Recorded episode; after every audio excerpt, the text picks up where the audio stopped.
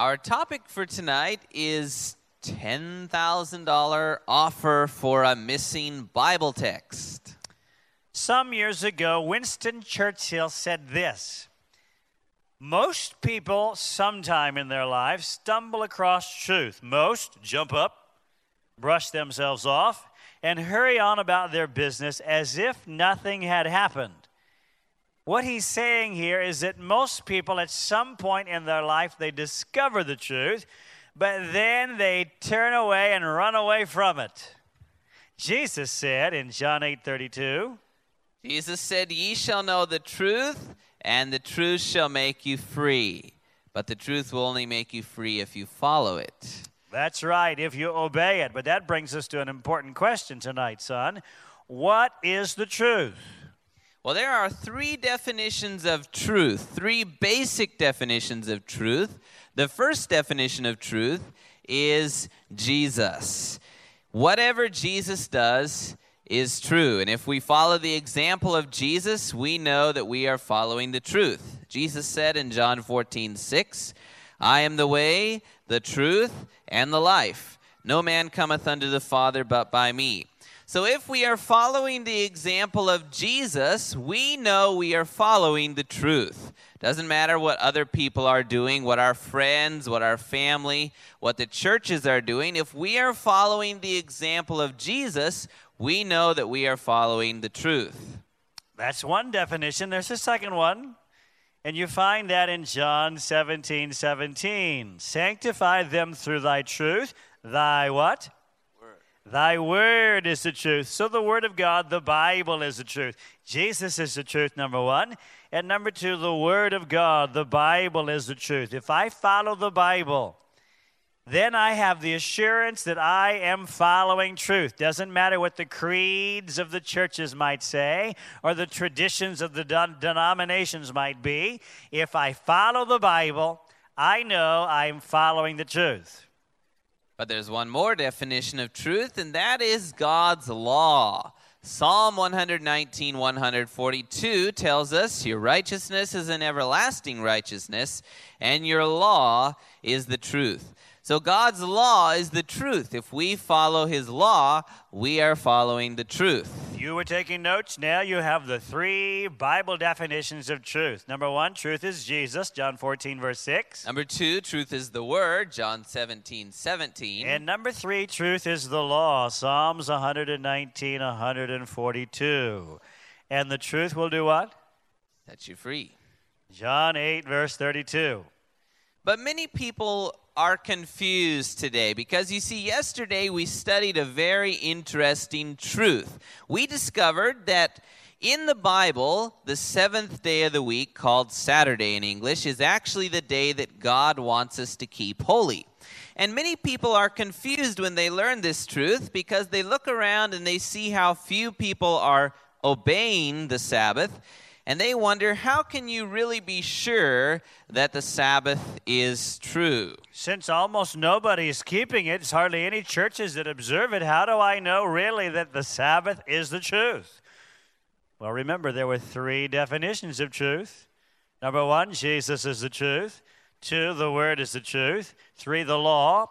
If we can find the Sabbath in Jesus, if we can find the Sabbath in the Word, if we can find the Sabbath in the law, then we will have confidence tonight to know that indeed the Sabbath is the truth. So let's see if we can do that. We'll start with Jesus. Jesus is the truth. We saw that, John 14, 6.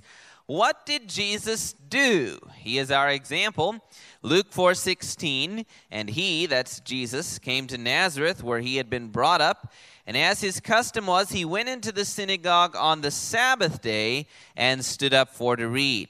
So it was Jesus' habit, his custom, to go to church to keep the Sabbath day holy. Did Jesus ever keep, keep Sunday holy? Well, there's no record that he ever did. No evidence anywhere in the New Testament. And Jesus told his followers in Matthew 24, verse 20, But pray ye that your flight be not in the winter, neither on the Sabbath day. He was here looking forward to the destruction of Jerusalem in AD 40. Evidently, therefore. 70. AD 70. Evidently, therefore, he expected his followers to be keeping the Sabbath holy at least 40 years after the cross. In fact, there's only one commandment that Jesus specifically told his followers to keep holy after the cross, and that is the Sabbath. Of course, he wants us to keep all 10 of them, but the Sabbath is the one he specifically told his followers to keep after the cross. So we find the Sabbath in Jesus. He is the truth. He kept it. He commanded his followers to keep it. Jesus kept the Sabbath. What about in the Word? Can we find the Sabbath in the Word of God, the Bible? Well, yes, you find it from Genesis to Revelation. Let's go back and review. We're going to start in the beginning. Genesis 2 1 to 3 says, Thus the heavens and the earth were finished, and all the host of them, six literal days. And on the seventh day, God ended his work which he had made, and he rested on the seventh day from all his work which he had made. And God blessed the seventh day and sanctified it, because that in it he had rested from all his work which God created and made. So we discover that God set up the Sabbath at the very beginning, the seventh day of the week, as a memorial of creation to remind us that we didn't come from the monkeys. The Sabbath had nothing to do with a Jew, nothing to do with Moses. It was God's great memorial of creation. You find the Sabbath in Genesis, Exodus, Leviticus, Numbers, Deuteronomy, the first five books of the Bible, the books of Moses. You find the Sabbath all through the books of Moses. You find the Sabbath in the heart of the Old Testament in Isaiah 58 13 and 14 where the Bible tells us, God says, God says, if you turn away your foot from the Sabbath, from doing your pleasure on my holy day, and call the Sabbath a delight, the holy of the Lord honorable, and shalt honor him, not doing thine own ways, nor finding thine own pleasure, nor speaking thine own words, then shalt thou delight thyself in the Lord. So God is essentially telling us, get your foot off of my holy day. Stop trampling on the Sabbath, or in other words, stop breaking the Sabbath. If we were trampling on the Philippine flag, people would be offended. God is offended when we trample on his holy day. We also saw from Isaiah, Isaiah 66, 22 and 23, where the Bible tells us, As for as the new heavens and the new earth, which I will make, shall remain before me, saith the Lord, so shall your seed and your name remain. And it shall come to pass that from one new moon to another, that's month to month, and from one Sabbath to another, shall all flesh come to worship before me, saith the Lord. So we find the Sabbath clearly in Isaiah. In fact, you find in the Old Testament 84 verses that refer to God's holy day, the Sabbath. But that's Old Testament. Some people say, well, can you find the Sabbath in the New Testament? The answer is yes.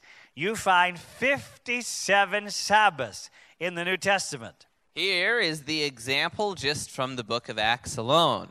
In Acts, we have 112, Acts 13, 14, 13, 27, 13, 42 to 44, 15, 21, 16, 13, 17, 2. 18, 4. That's just in one book. Those are the texts in the book of Acts that refer to the Sabbath, God's holy day. It's clearly in the New Testament. It's amazing to me. I have some Christians say, oh, Sabbath? That's Old Testament, not in the New Testament. I say, really? Maybe you should read the New Testament. You find the Sabbath all through the New Testament, 57 texts at least. There are 141 verses in the Bible that refer to God's holy day, the Sabbath. I have them all documented. You want the documentation? You can ask me. I can email it to you, the, the soft copy. All 141 verses. So you find the Sabbath in the Bible from Genesis to Revelation. And God's Word, we found out, is the truth. Can we find the Sabbath in the law, son? Well, this is the most obvious. The Sabbath is in the heart of the law, the fourth commandment. Let's go reread that from Exodus 20, 8 through 11, where the Bible says, Remember the Sabbath day to keep it holy. And, son, it's interesting. The one commandment God told us to remember is the one that almost the whole Christian world forgot. That's right. God says, Remember the Sabbath day to keep it holy. Six days shalt thou labor and do all thy work, but the seventh day is the Sabbath of the Lord thy God. In it thou shalt not do any work, thou, nor thy son, nor thy daughter, thy manservant, nor thy maidservant, nor thy cattle, nor thy stranger that is within thy gates. For in six days the Lord made heaven and earth, the sea and all that in them is, and rested the seventh day. Wherefore the Lord blessed the Sabbath day and hallowed it. So we find the Sabbath right there in the center of God's law, the fourth commandment. And this is a commandment from the God of heaven, the God that created this world, has commanded us to remember the Sabbath day so we found the Sabbath in Jesus. He kept it, He commanded His followers to keep it. We found it in the Word, more than 104 or approximately 141 verses. And we found the Sabbath in the law, right in the heart of God's law. So we can have confidence tonight to know that indeed the Sabbath really is a truth. Even if you look around and can find hardly anybody keeping it, it is the truth. Now, someone might be thinking, well, anyway, what difference does it make in the end? The main thing is that you love Jesus with all your heart. Well, son, Jesus said in John 14, 15, what did he say? If you love me, what? Keep my Keep commandments. my commandments. How many? How many commandments are there in the Ten Commandments? And, and the Bible tells us in James 2:10, "For whosoever shall keep the whole law and yet offend in one point, he is guilty of how much? All. He's guilty of all." And another text, this is what St. John says 1 John 2, verses 3 and 4. And hereby we do know that we know him if we keep his commandments. He that saith, I know him, and keepeth not his commandments, is a liar, and the truth is not in him. He's not just lying, he is a liar, St. John says, if he is not keeping the commandments. There are today a lot of religious people who are going to church maybe regularly, but not keeping the commandments. Notice what Jesus says about that in Matthew 15, verses 8 and 9. Jesus said, This people draws near unto me with their mouth and honors me with their lips, but their heart is far from me. But in vain they do worship me, teaching for doctrines the commandments of men. So Jesus says that if we teach for doctrines and follow for doctrines the commandments of man instead of the commandments of God, all our worship is what? Vain. Is vain. It's a waste of time. We could go to church every week, put in lots of money, go through all the forms, but if we are not keeping the commandments of God, it is vain. Think about this. In Jesus' day, it was the religious people, the professed followers of God, that rejected Jesus. And that ought to be a lesson for us today. You see, truth has never been popular, neither have the majority chosen to follow it. But there's a couple questions we want to answer tonight. Son, has God changed his holy day? Or has God given the church authority to change his holy day? Let's start with that first question. Has God changed his holy day? Well, I suppose the answer to that question would would lie in the answer to the question has God changed? Has God changed?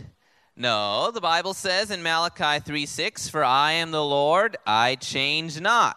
God doesn't change. Mark that text down. We hope you're taking notes tonight because we have a lot of texts.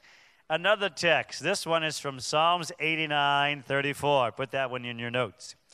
God says, My covenant will I not break, nor alter the thing that is gone out of my lips. So God does not change. And then we saw last night, Hebrews 4 9, there remains then a Sabbath rest for the people of God. Sabbath still remains, it has not been changed. God did not change it. Jesus didn't change it. The apostles didn't change it. So, Father, has God given the church the authority to change his holy day? Well, let's get an answer from the Bible. Put it in your notes. This is from Isaiah 8, verse 20, which says, To the law and to the testimony. There's the law and the prophets, the two witnesses.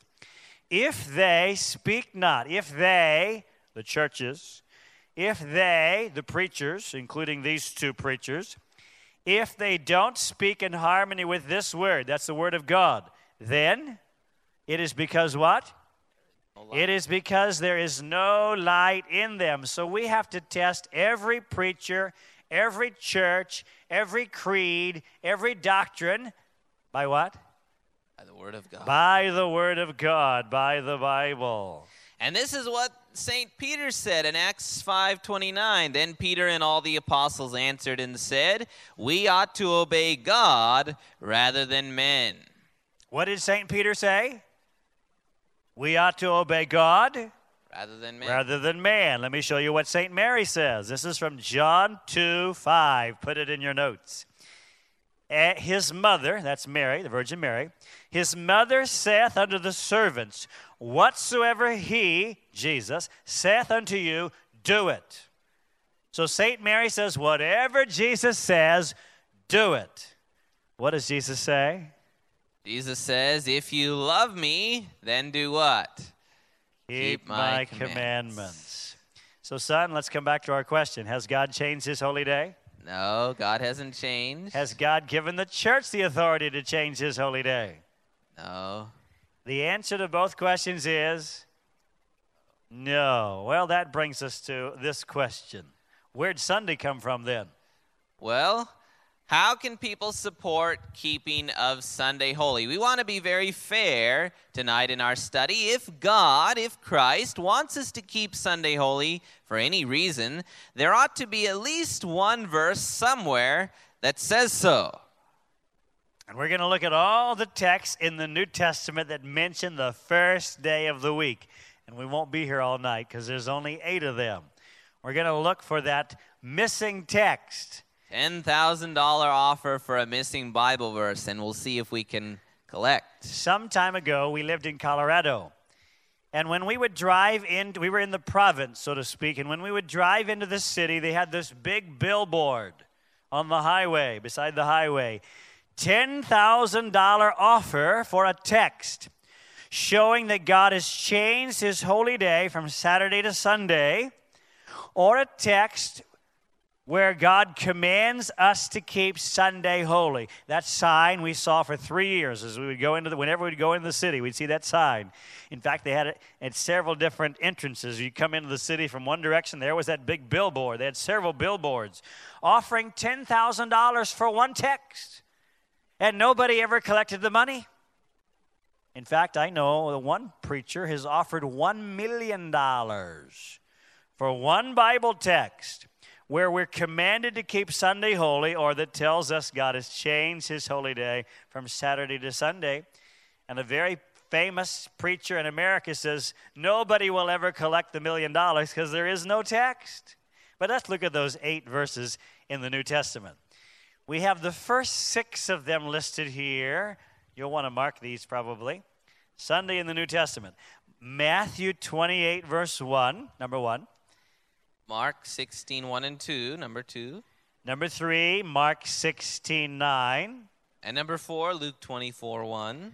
Number 5, John 20, verse 1. Number 6, John 20, 19. All of these scriptures refer to the same Sunday, the day that Jesus rose. And not a single one of them tells us that the day was a holy day or that the apostles were keeping it as a holy day because Christ rose on that day. They simply give the account of how Christ rose on the first day of the week. And here's what's interesting those are the Gospels Matthew, Mark, Luke, John. If God changed his holy day from Saturday to Sunday, Matthew did not know it. St. Mark didn't know about it. St. Luke did not know about it. St. John did not know about it because none of these apostles tell us anything about it. In fact, in Matthew, you read God's Christ's command to keep Sabbath after the cross. In Mark, we find that the Sabbath was made for man. In Luke, we discover that the Sabbath is the day between Friday and Sunday. And St. John is the one who says, If you love me, keep my commandments. So there you have the Gospels. Well, let's go on now to the seventh text. This is one that's commonly used to support the idea of Sunday keeping in the New Testament. St. Paul. 1 Corinthians 16, 1 and 2. Let's notice what it says. Here it says, the apostle's writing, Paul, the apostle Paul, he says, Now concerning the collection for the saints, as I have given order to the churches of Galatia, even so do ye. At this time, the saints in Jerusalem were experiencing a famine. And so the Apostle Paul is writing to the Corinthians and telling them to take up a collection, an offering for the famine stricken saints in Jerusalem. One newer translation says, Let each one of you put, a, put on one side and store up at home. And then another translation says, saving it up. And another translation says, put aside and save. So this has nothing to do with the Sunday school offering. It's a collection for the saints here, a, collection that is being stored up at home, saved up. Some people say, well, this Paul is telling him to take up a Sunday school offering. Actually, he's not telling them to give anything. He's save it up until I come back. Whenever I come back next time, you won't have to do it then because you've already saved it up. Paul actually taught them to work on the first day, do their accounting. Paul taught the church in Corinth to keep the Sabbath. Let's prove that. Acts 18:1. Mark it down. It says, After these things, Paul departed from Athens and came to Corinth. We just read from his first letter to the church in Corinth. And then verse 4 says, And he, that's Paul, reasoned in the synagogue every every Sabbath and persuaded the Jews and the Greeks. How long was Paul there in Corinth for his prophecies of hope seminar? Let's read the answer in verse 11. It says, And he continued there a year and six months, teaching the word of God among them. How many Sabbaths do you have? Every Sabbath, he taught them, the Jews and the Greeks. How many Sabbaths are there in a year and six months? Well, you have about 78 Sabbaths. So for 78 Sabbaths, the Apostle Paul was preaching his prophecies of hope seminar. Raised up a great Sabbath keeping church there in the city of Corinth. Now he's writing his first letter to the church in Corinth. He knows they'll read the letter when the church assembles for worship. They'll read the letter to the church. What day would the church gather for worship? Sabbath. Because they had been gathering for Sabbath with Paul for a year and a half. So Paul is telling him tomorrow, Sunday, first day, before you forget, go home, and count out something, set aside something, save up something, so when I come back, you won't have to do it then. Paul's telling him to work on the first day of the week. So there's no evidence from 1 Corinthians 16 1 and 2 that Sunday is a holy day. Let's now go on to the eighth text, Acts 20, verse 7. This is the other text that people often try to use. The only reference in the New Testament to a meeting that happened on the first day of the week. And let's see what it says there. We're going to begin in verse 6. And we sailed away from Philippi. This is Dr. Luke writing. We, that's he and his company. We sailed away from Philippi after the days of unleavened bread and came unto them to Troas in five days, where we abode seven days. And upon the what day of the week? First day. First day of the week. Sunday. That would be Sunday. When the disciples came together to break bread, Paul preached unto them, ready to depart on the morrow, and continued his speech until midnight. Well, son, doesn't that prove that Sunday is holy? Because it says they came together to break bread. Isn't that Holy Communion? Well, actually, the Bible tells us in Acts 2, verse 46, that they broke bread from house to house every day. So if breaking bread makes a day holy, then every day is holy. We can't, can't come to that conclusion. Let's read on now. Acts 20, verse 8. And there were many lights in the upper chamber where they were gathered together. So this is the night meeting, and they had the lights going. And there was a certain or there sat in a window a certain young man named Eutychus, being fallen into a deep sleep. And as Paul was long preaching, he sunk down with sleep and fell down from the third loft and was taken up dead. What's this man's name? Eutychus. Eutychus. And he was a smart young man because you see, back then they didn't have aircon. And so they had the windows open and they were up on the third floor, third story. And Eutychus, to stay cool, he was sitting in the window where the breeze was blowing through, like having aircon almost. He felt fortunate. There was one problem. What was the problem? Paul was long preaching. Paul preached so long, Eutychus, he fell asleep. And as a result, he fell out of the window and he fell three stories down. He was killed. You see what happens when you fall asleep during the sermon? You don't know might, what might happen to you. Some of you sitting out there in those comfortable seats, you fall asleep. Well, I guess the worst thing that might happen, you might fall out of your chair. I don't think we'd take you up dead. Probably wake you up. But Eutychus, he fell three stories down and he was killed.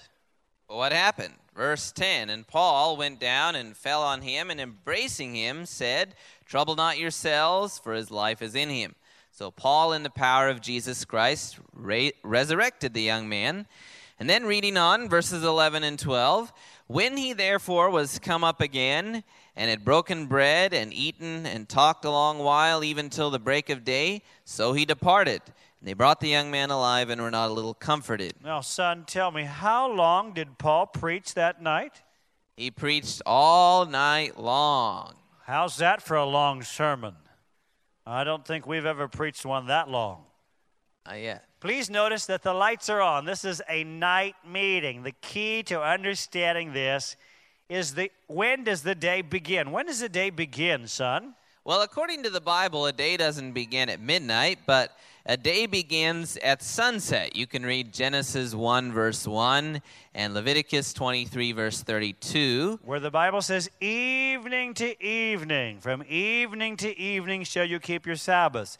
Genesis says, evening and morning were the first day, evening and morning were the second day. When is evening, son? Well, the Bible tells us, Deuteronomy 16, 6, Mark 1, 32, that's when the sun goes down, when the sun sets. So when the sun sets, the new day has started. What day is it right now? Monday. Biblically, it is Monday. Here's a little animation that helps us to visualize this. The day starts here at sunset, goes to sunrise, and then it goes over to sunset. This is the biblical cycle of a day from sunset to sunset. Applying that to Paul's meeting, he preaches all night long and then he leaves the next morning. He preaches all night long. What night? Saturday night. But was, the sun has set. So what day is it? Sunday. It's Sunday. This is a Sunday meeting, but it's really Saturday night. In fact, some translations read this way. This is the New English Bible. On the Saturday night, in our assembly for the breaking of bread. Here's what one commentator said the Jews reckoned the day from evening to morning, and on that principle, the evening of the first day of the week would be our Saturday night. The apostle held his last religious service on Saturday evening and consequently resumed his journey on Sunday morning. So he continued his journey. Let's go back now to Acts chapter 20, verse 13, to read about the journey. Luke says, And we went before to ship. Paul stayed behind, preached all night. Luke says, We went before the ship and sailed unto Assos, there intending to take in Paul. Paul was going to meet them there. For so had he appointed, minding himself to go afoot. So Luke and company, they sailed in the boat around the peninsula here from Troas around to Assos. Paul was planning to walk across the peninsula from Troas to Assos. How far was that, son? Well, that would be about a 40 kilometer walk, and that was far more than a, a, holy day's journey back then. They would not go that far on a holy day, so obviously, Paul did not consider Sunday to be a holy day. The question is why? Why did he preach all night long, son? Well, the Bible tells us why in Acts 20, verse 25. And now, behold, I know that ye all, among whom I have gone, preaching the kingdom of God, shall see my face no more. So, what was this? This was a farewell meeting. He knew that he would never see them again, likely on the earth. So, he preached all night long and then Sunday morning continued his journey. We have looked at every text, there's only eight in the New Testament, that mention the first day of the week, and none of them tell us Sunday's a holy day. None of them command us to keep Sunday as a holy day. So None- we, we can't collect our $10,000? And eh, Nor can we collect a million dollars. Well, someone might ask, well, doesn't Colossians 2 16 and 17 say that it doesn't matter whether you keep the Sabbath holy either? Son, Colossians 2 16 and 17 is probably one of the most misunderstood texts in the New Testament. Let's go look at it. Colossians 2 16 and 17. In the context, if you're taking notes, you can put down verses 14 through 16. It says, Let no man therefore judge you in meat, or in drink, or in respect of a holy day, or of the new moon, or of the Sabbath days, which are a shadow of things to come. But the body is of Christ. People say, See, doesn't matter whether you keep the Sabbath. But notice these Sabbath days that Paul is talking about here are the Sabbaths which are a shadow of things to come. Let's go back to verse 14 for the context. It's always helpful to read the context. It says, blotting out the handwriting of ordinances. Now tell me, was the handwriting of ordinances, was that God's law or Moses' law? Moses. That was Moses' law. We studied that. That was written by the hand of Moses. Blotting out the handwriting of ordinances, which was against us, which was contrary to us, and took it out of the way, nailing it to his cross. Which law was nailed to the cross? God's law or Moses' law? Moses. Was Moses' law of ceremonies. That's the context in verse 14. So it says, blotting out the handwriting of ordinances that was against us, contrary to us, took it out of the way, nailing it to his cross. Let no man therefore, because Moses' law was nailed to the cross, therefore, let no man therefore judge you in meat or in drink or in respect of a holy day or of the new moon or of the Sabbath days, which are a shadow of things to come. Did you know that the Jews had seven annual Sabbaths that they kept beside the weekly Sabbath? The annual Sabbaths always fell on a date. Let me just show you those annual Sabbaths. If you want, if you want to list them, here they are. Seven of them. You read about them in Leviticus 23. The annual Sabbaths always fell on a date, like your birthday. One year it might be Monday, the next year it might be Tuesday, the next year it'd be Wednesday. Always on a date. The annual Sabbaths always fell on a date. Sometimes they might be on a Monday, sometimes on a Tuesday but they had to keep these Sabbaths beside the weekly Sabbath. Leviticus 23 38. You can read that. And please notice they tell us, Paul tells us which Sabbaths he's talking about. The Sabbaths, which are a shadow of things to come. Passover. That was an annual Sabbath. Pointing forward to who? Who was the Passover lamb? Jesus. Jesus. So these annual Sabbaths pointed forward to Jesus. Now, son, tell me, is the weekly Sabbath, does that point forward to something or does it point backward to something? Well, that points you backward. That points you back to creation. It's a memorial of creation. That's what the commandment says. For in six days the Lord made heaven and earth, pointing us back to creation. We keep the Sabbath to remind us that God is the creator. Incidentally, the one who wrote Colossians 2 16 and 17, what day did he keep holy? Sabbath. Paul. He kept the Sabbath. So, what Paul is essentially telling us, you don't have to keep the feast days. I mean, if you want to, um, maybe that's your choice. Don't let anybody judge you. They point forward to Jesus, but you don't have to keep them anymore because Jesus died on the cross. He fulfilled those types. But the weekly Sabbath points us back to creation. So Paul makes it very clear which Sabbath he's talking about. Son, where then did Sunday keeping come from? Well, it didn't originate with the resurrection of Christ, unfortunately. The Egyptians, the Babylonians, Syrians, and many, many other ancient cultures worshiped the sun under various names and symbolisms. One book said, In ancient Babylonia, the sun was worshipped from immemorial antiquity. Worship of Nature 521.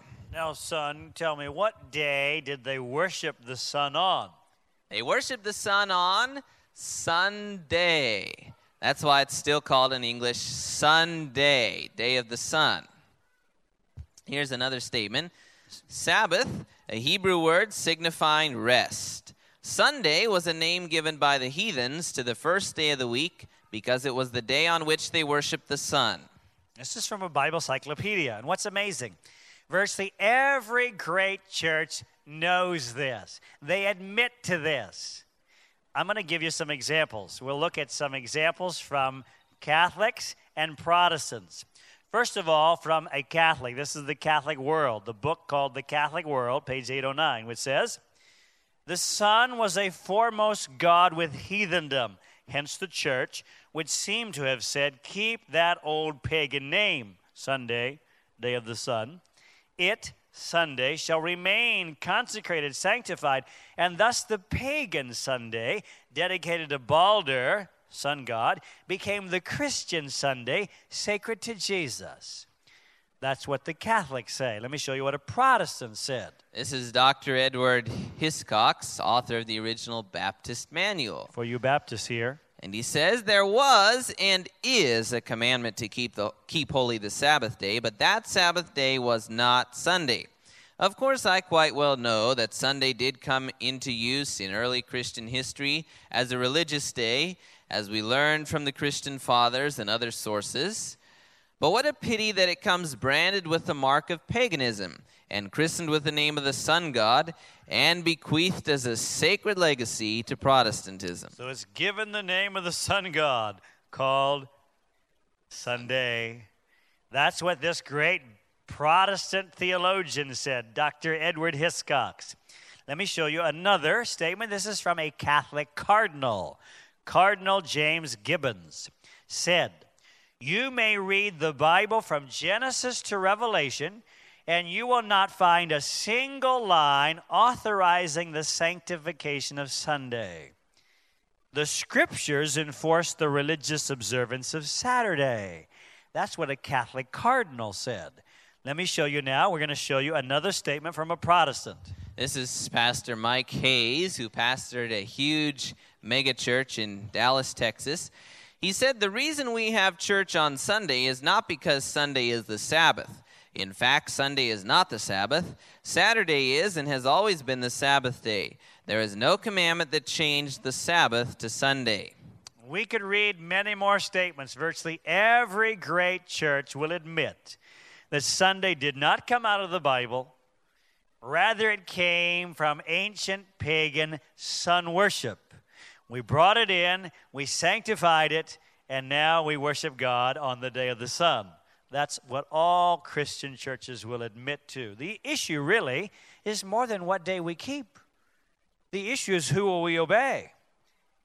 God's command, the law of God, or the tradition of man. The day we keep holy simply indicates who we are obedient to, who we are loyal to.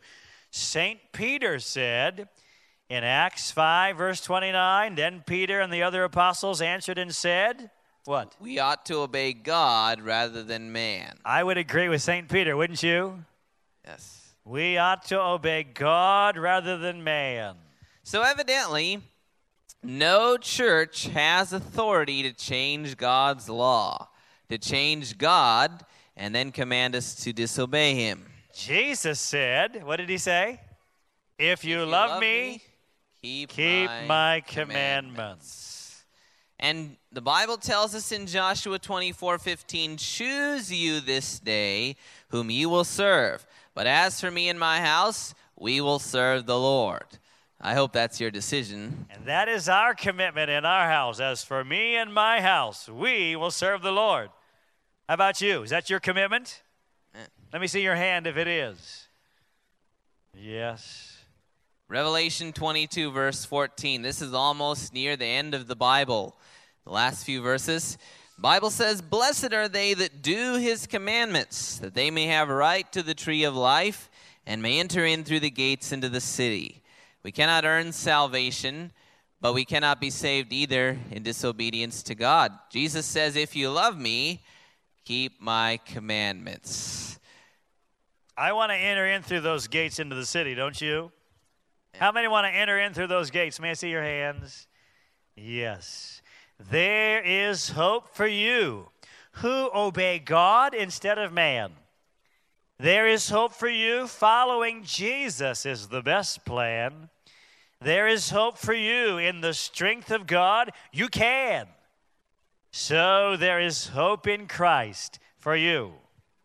There is hope for you who choose to heed God's word. There is hope for you by tradition multitudes have heard.